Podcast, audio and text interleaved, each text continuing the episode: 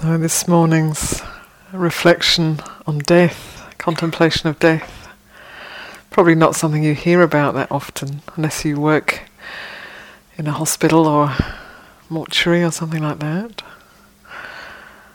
But it's a very important and, uh, in a way, precious reflection. And the Buddha often, you know, speaks about this, uh, refers to this in the in the in the suttas, in the teachings, and uh, he will he will say, "Haven't you noticed? You know, haven't, haven't you noticed that death is inevitable?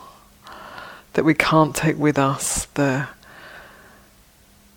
The treasures, you know, the things that we have, or the even the the you know, the health or the physical strength or the status or the wealth that we have.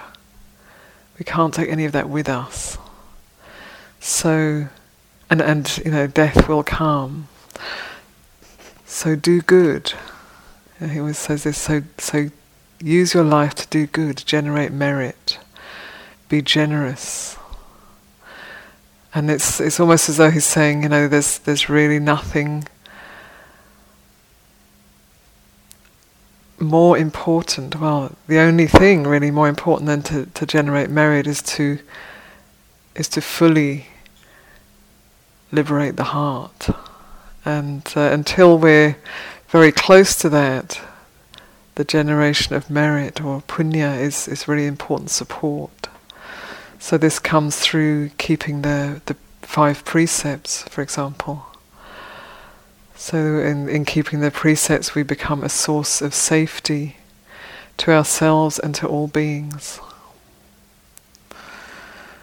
And through generosity, so restraint, generosity, and finding opportunities to, to do good in the world.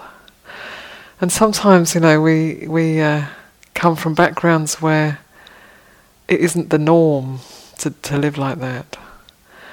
And so we, we come to the Dharma because of uh, having gone down the wrong road a number of times and found ourselves in trouble or miserable or confused.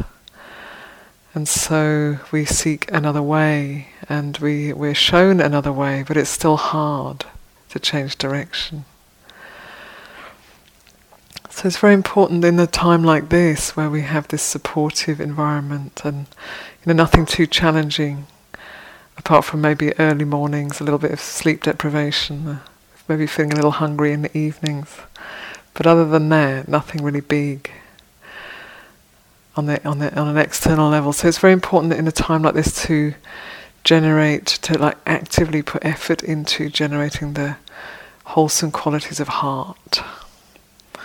So we touched a little bit into uh, the, the, practice of loving kindness, and the Buddha, in the in the early teachings, you know, you find teachings on loving kindness or metta, loving friendliness, on their own. So the Metta Sutta that we chant is is a, a teaching just on that quality on its own. And then later on, he kind of puts together these four qualities which are, which come up again and again through the through the scriptures, through the teachings. So the quality of loving kindness, the quality of compassion, the quality of uh, uh, the Pali is mudita. We don't have a really have an English word for it, which I always find interesting. Um, it's something like altruistic joy, uh, appreciation of the good fortune of others and uh, equanimity and evenness. So these are these are four you could say four qualities of love, four heart qualities, and uh, metta is like it's like sharing the love in a very equal way with all beings, sharing that sense of friendliness.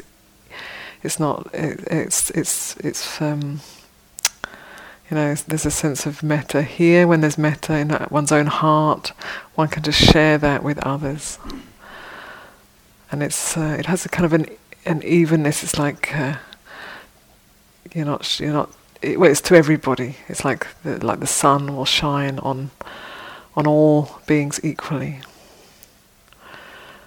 and the quality of karuna or compassion. This is particularly towards beings who are suffering. So it's not the same as pity. Oh, those poor people, those poor. You know, it's not. It's not patronising or looking down on, and the and the way that we most can most strongly feel compassion is when we know the suffering of another ourselves, when we felt it ourselves, and then we see someone else suffering, and we we can empathise. We know how that is. It's a kind of feeling with or trembling with the suffering of another. So in the in the meditation practice, it's usually called karuna, but the Buddha also calls it anukampa, which is to tremble with the suffering of another. So that's uh, directed to people who are in a situation less fortunate than we are in this moment. And then there's mudita, which is this uh, sense of, of joy and appreciation, a celebration of the good fortune of others, even if we don't have that good fortune ourselves. So maybe we're in a competition with someone and someone else wins, and we're like, "Yay, good on you!" And I think culturally that's really uh, foreign, isn't it? In America, it's, it's a very competitive culture. You've got to be number one. So that's a, that's a very lonely setup. You got how many people live in America? And there's there's only one winner, you know. So mudita is uh, is where I always feel like it's a it's a great thing because somebody else wins, they feel good, and then you get to feel good too about them winning or getting the prize or whatever it is. So it's like you don't have to, you know, it's like you, it feels great to enjoy the good fortune of another. You can also, I also experience it with nature. You go out in nature and just look at the beauty of nature. It brings up a sense of mudita. For the beauty, for the incredible, beautiful unfolding of the buds in spring. Can't help but feel joy when I see that. And uh, and then upekkha or, or, equanimity. And upekkha or the word equanimity doesn't really bring up a sense of love, does it? It sort of seems a bit, uh, maybe even a little bit cold, unresponsive. But upekkha is, um, in some ways, it's like the the most. Sometimes it's known as the highest form of love. So metta, it's like sending it out there for the you know, joy and benefit of all beings, and karuna, the, the compassion for the inevitable suffering that we will experience both within ourselves and, and what we observe in the world. Um, mudita, again, it's like a celebration. And then upekkha is when all of those come together, and there's um,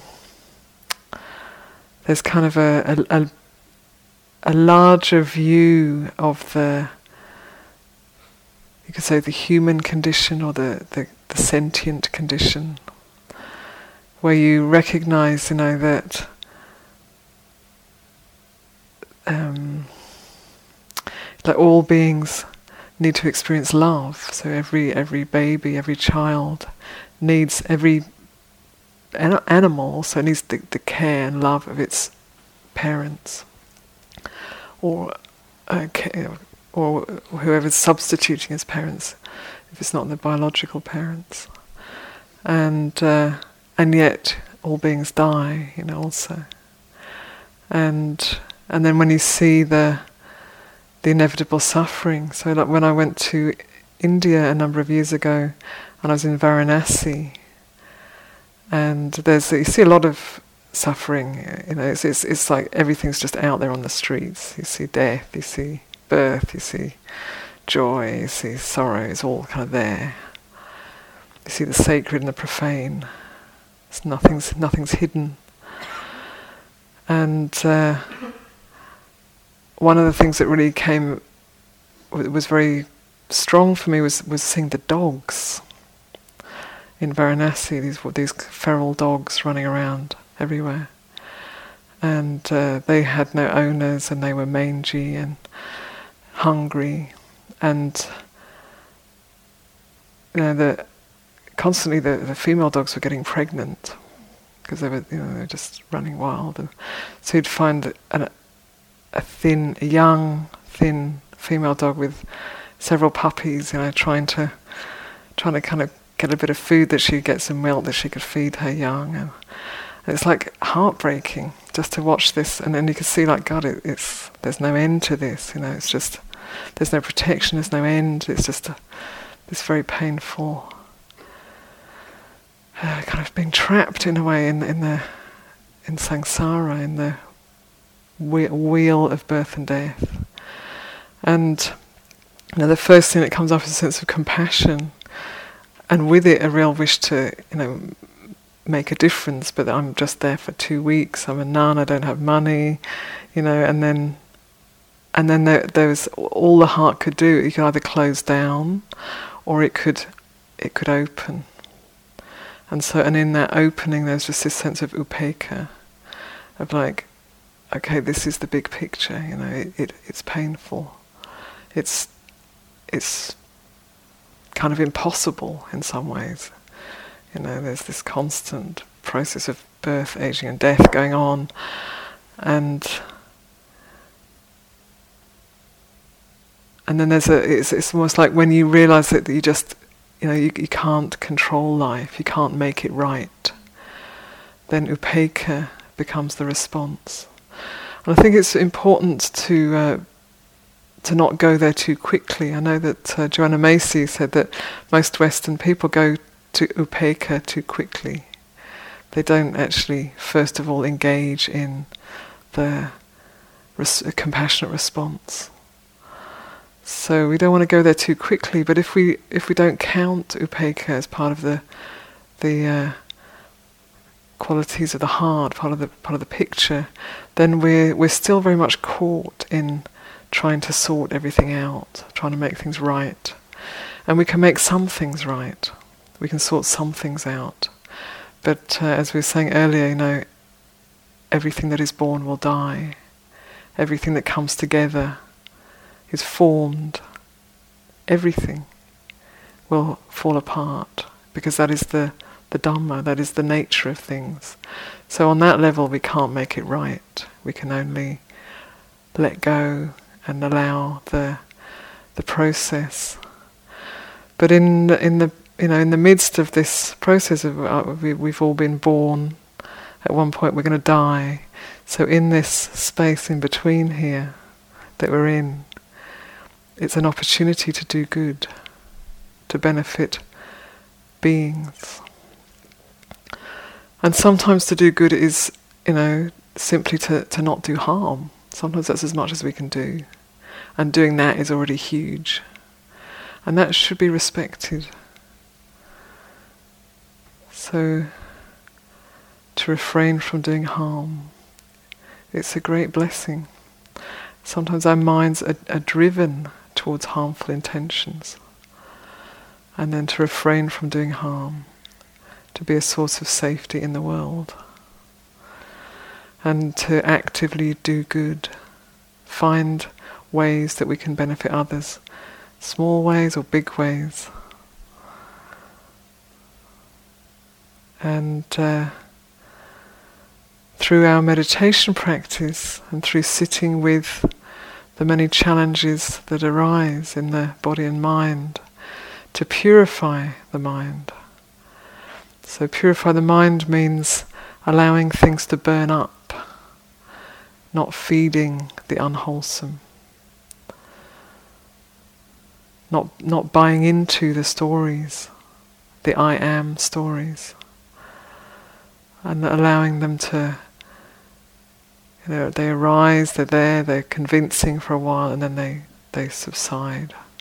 And then they come up again, oh, there they are again, and they maybe take us over for a while, and then they subside. So when we purify the mind, we're keeping an anchor of mindfulness, awareness in the whether the sea is calm or there's a wild storm raging, we keep that anchor of mindfulness. And we want to leave just enough rope, not too much, not too, not to keep the rope too tight. Because if we keep it too tight, then the, we can submerge the whole ship.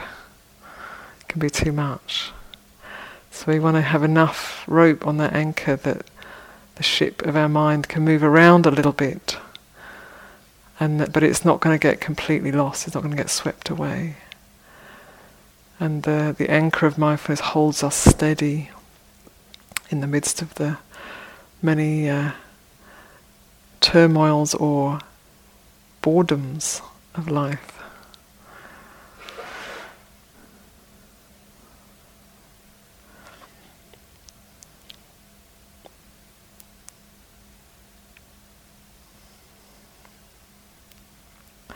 And I recently heard a, beautiful analogy of the, the four Brahmaviharas from Venerable Analayo, who we were on retreat with just a couple of weeks ago.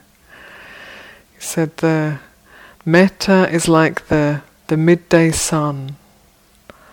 He actually said the midday sun on a winter's day, so I think that works well in hot climates. Maybe in cloudy climates it could just be in the summer. The midday sun. And it shines on all equally. It's bright, it's warm, brings joy, and it shines on all equally. And the karuna or compassion is like the setting sun. Its uh, its light still shines, but it's close to darkness. It's touched by darkness.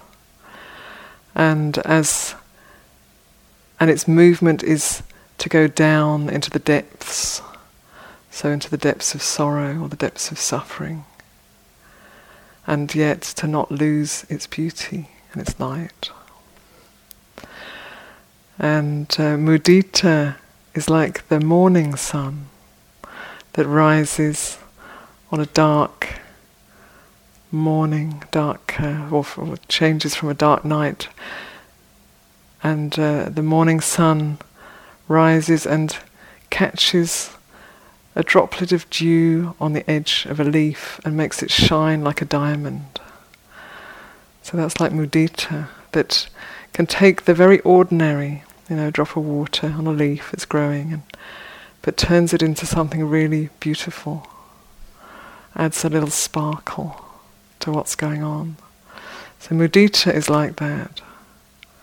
It's the opposite to, to jealousy or envy. It's like a celebration, it enhances. And upekkha is like the full moon, or the equanimity is like the full moon, which does not have its own light, but it, it reflects the light of the sun. And its soft light shines and shows the way in what would otherwise be a dark night. So I'm paraphrasing a little bit. That we can just see those those qualities within our own heart.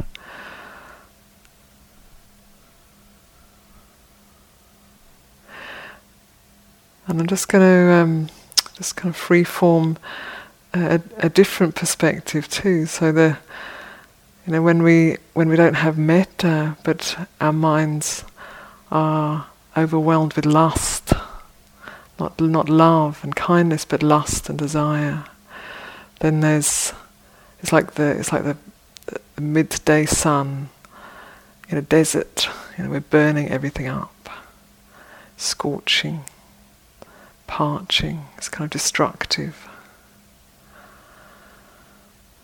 and with, with karuna, if there's no compassion, we just sink down into the darkness. We're lost, along with the suffering of others. We have no, we're no longer a light in the darkness, but we're just part of it. Maybe cynicism. Cynicism is like that.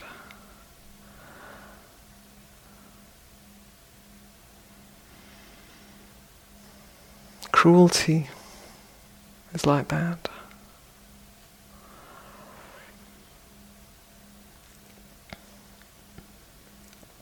And uh, mudita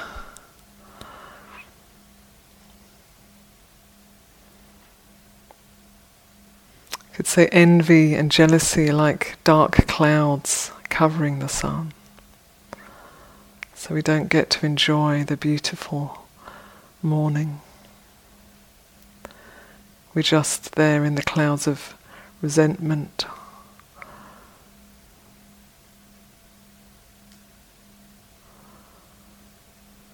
It's a small, small hearted response.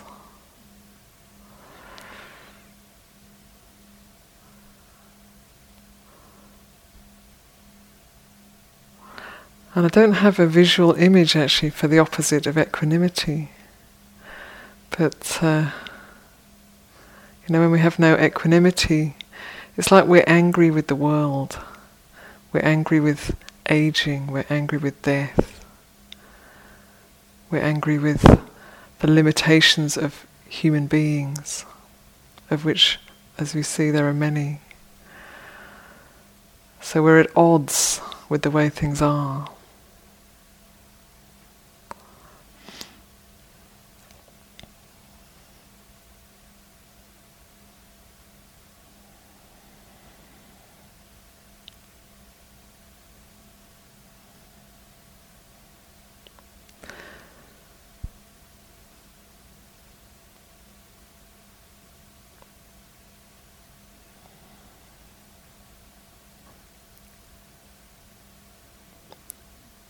So, for the rest of this meditation time, of about 20 minutes, I'd just like to um, guide a, me- a, me- a meditation on compassion.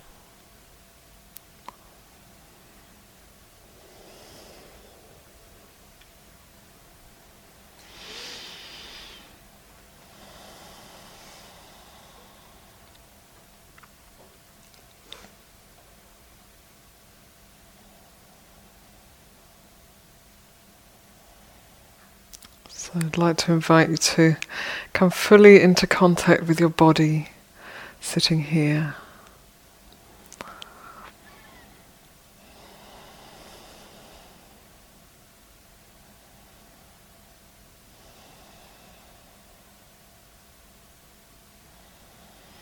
Feeling the weight of your body on the seat.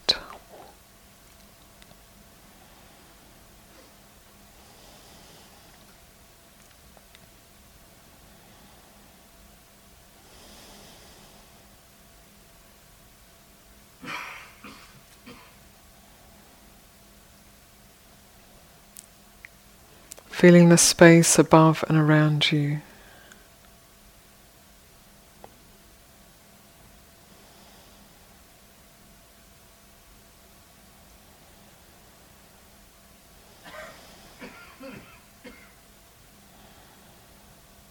being aware of all the other people here in the room.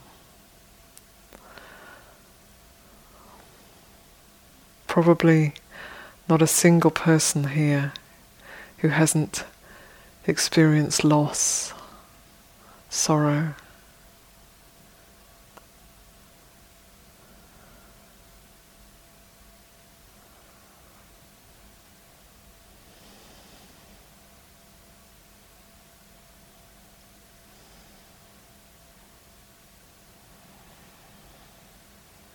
I'd like to invite you to bring to mind, bring to heart somebody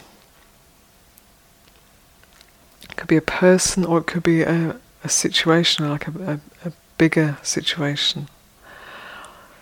It could be environmental, it could be human. Can't quite d- divide those two really. It could be an individual, it could be somebody that you know or that you've read about heard about. But somebody, something that really touches your heart.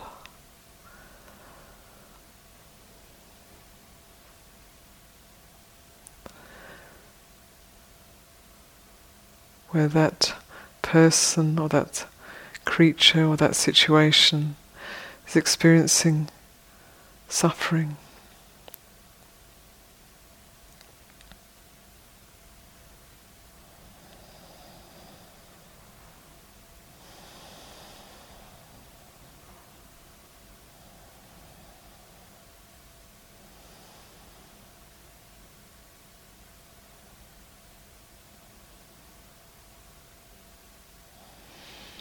Allow yourself to be touched by that. Allow your heart, even it might want to contract and, and move away from it, allow your heart to open.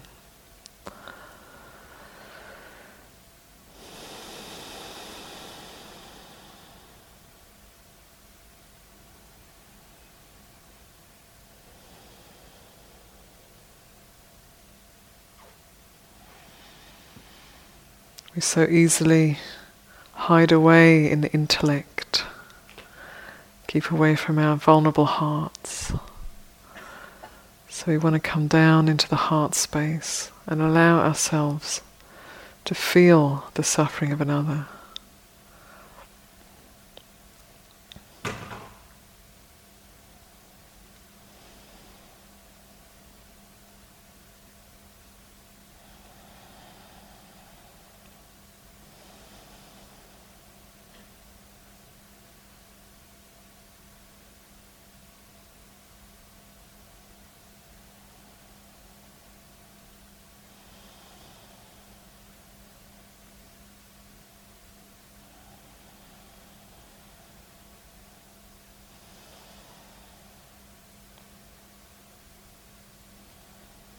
Just recognizing how every living being seeks safety.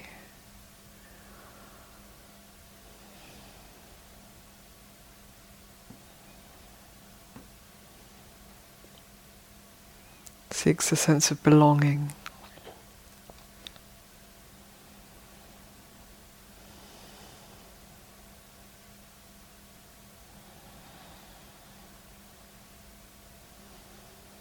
and allowing our heart to open to the suffering of another.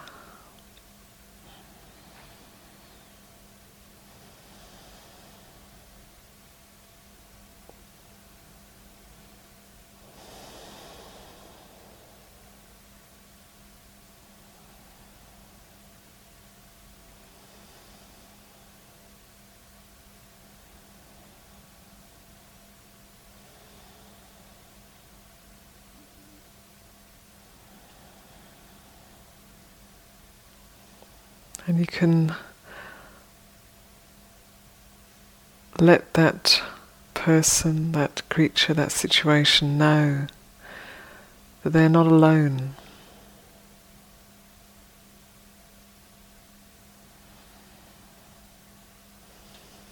In this moment.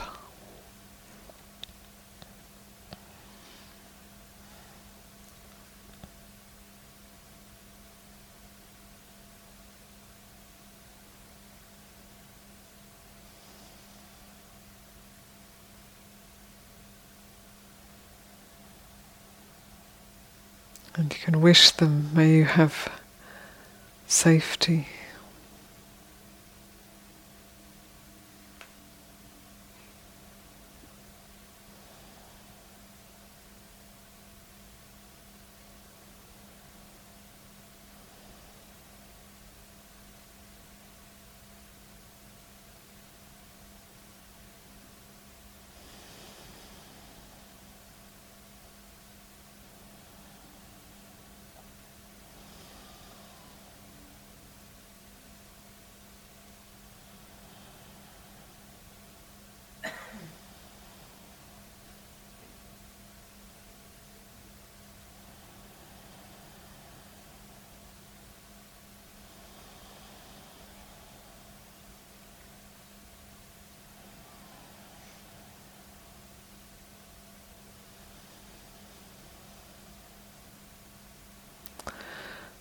I'd like to invite you to move on to another situation where someone has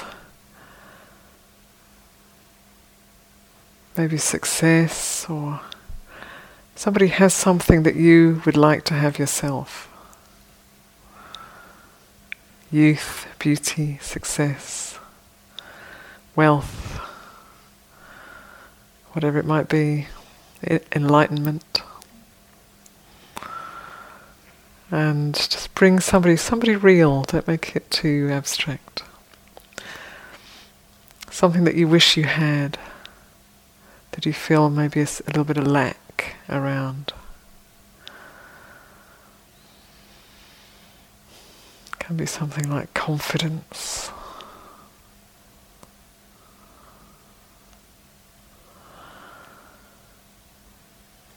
And then bring that person to mind in their brightness, in their strength. And just invite the heart to rejoice.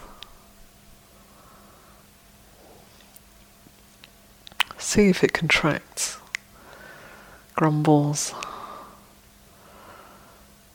And just invite the heart to open.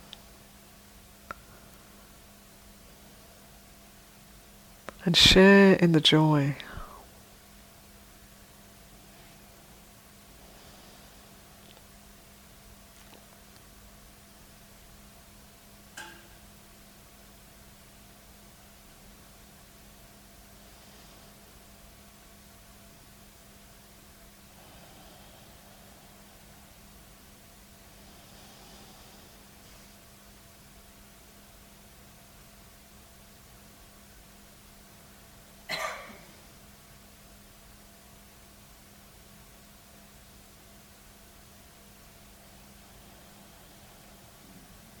It's really easy with little kids.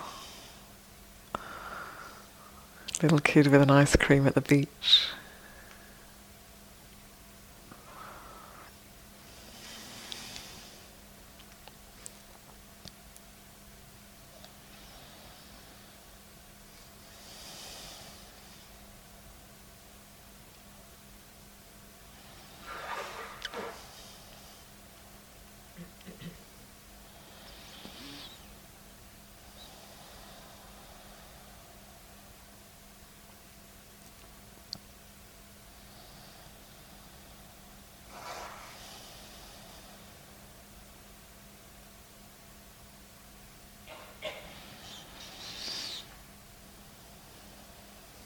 You can, because we're in America, you can say, May you have a great day.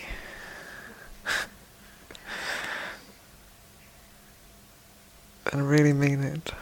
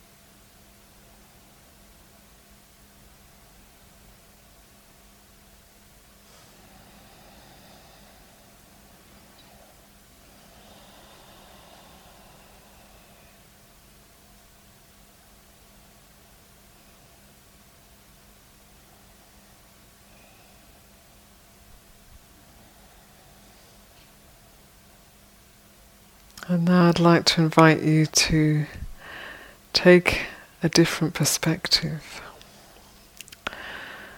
So, this is a zooming out, not a dissociating zooming out, but a zooming out in terms of time and space.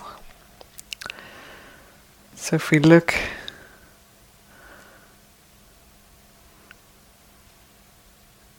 even uh, over the course of a an hour.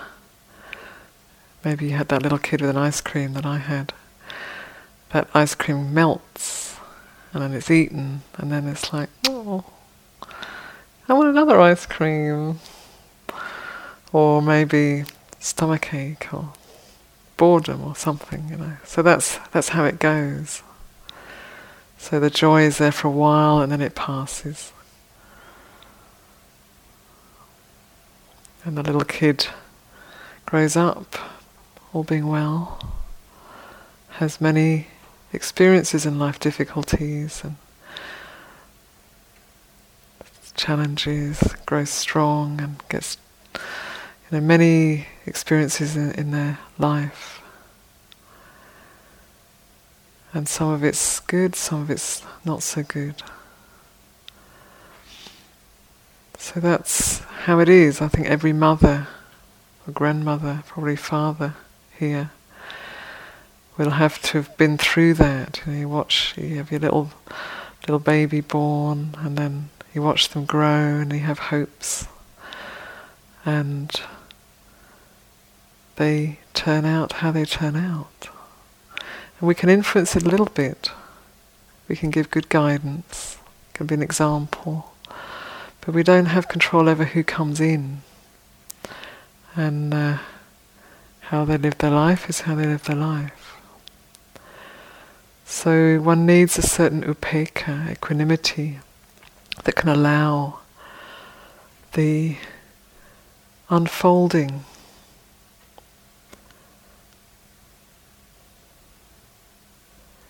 So that's true for one person's lifetime, and it's true for this whole process.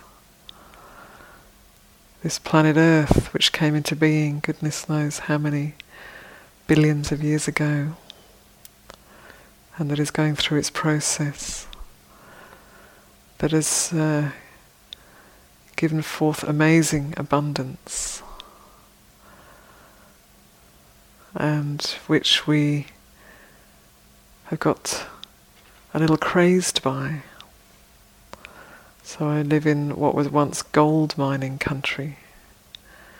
People got crazy over gold and destroyed water sources and landscapes and that's what happens. We we kind of we get greedy and now greedy for oil,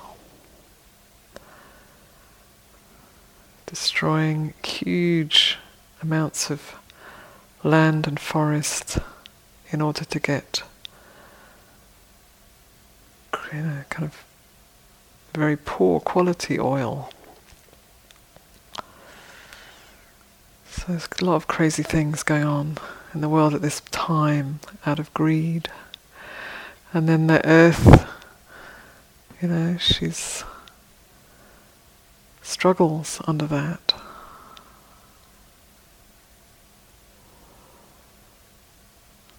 And so, like I said before, we don't want to go too quickly to upekkha. We don't want to just not respond. But at the same time, we may not be able to sort it out. We can do what we can, but we may it might be that we've followed our greed for too long. It might be that we can change direction. So we put effort in to changing direction while holding the bigger picture of like, don't know. And at some point, we will have to leave these bodies behind. And at some point, whether it's just through uh, whatever for whatever reason, this earth will break up, just like everything that comes into being. So with upekkha, we take that that big, big view, and that kind of cools the desperation.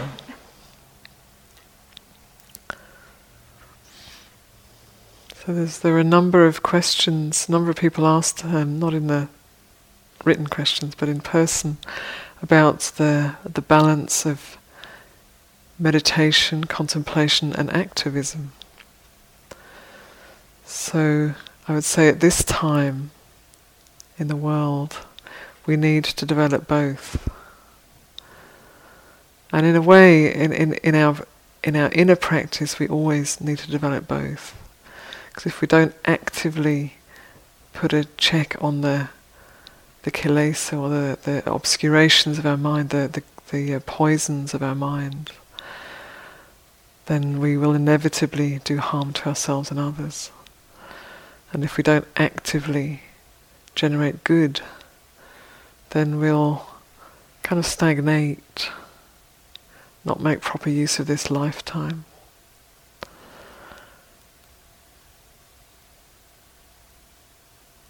So we need, you know, activism. Activism is really, really important within our own lives and also in relation to this beautiful planet Earth. But we must also hold it with, within the framework of equanimity. So this equanimity is a, is a form of love, not a form of indifference. And it's knowing that you know, we do what we can. We're motivated. We can be motivated by, you know, concern for future generations, for present species, and we can do what we can do, and not more than that.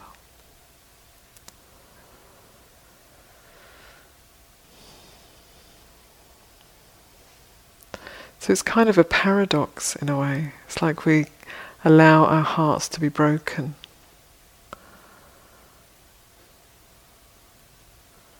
By the, the suffering in the world.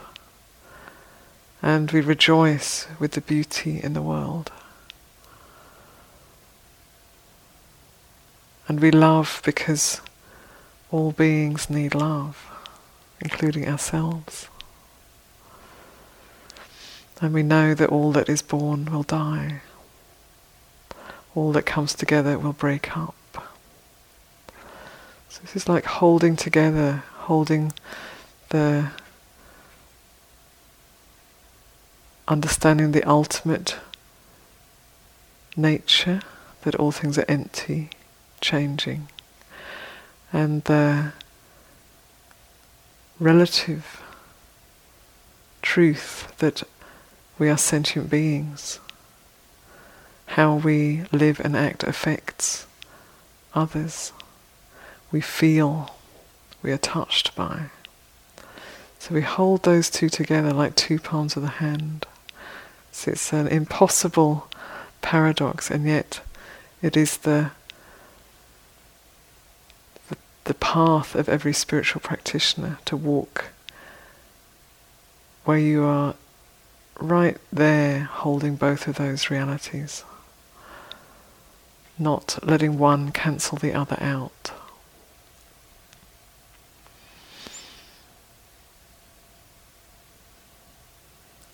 So please, uh, you know, as we have these these hours of meditation, many of them are silent. Please make good use and cultivate the heart cultivate love in its many forms. This will be of great benefit to you in your life and to those around you, those you touch and influence.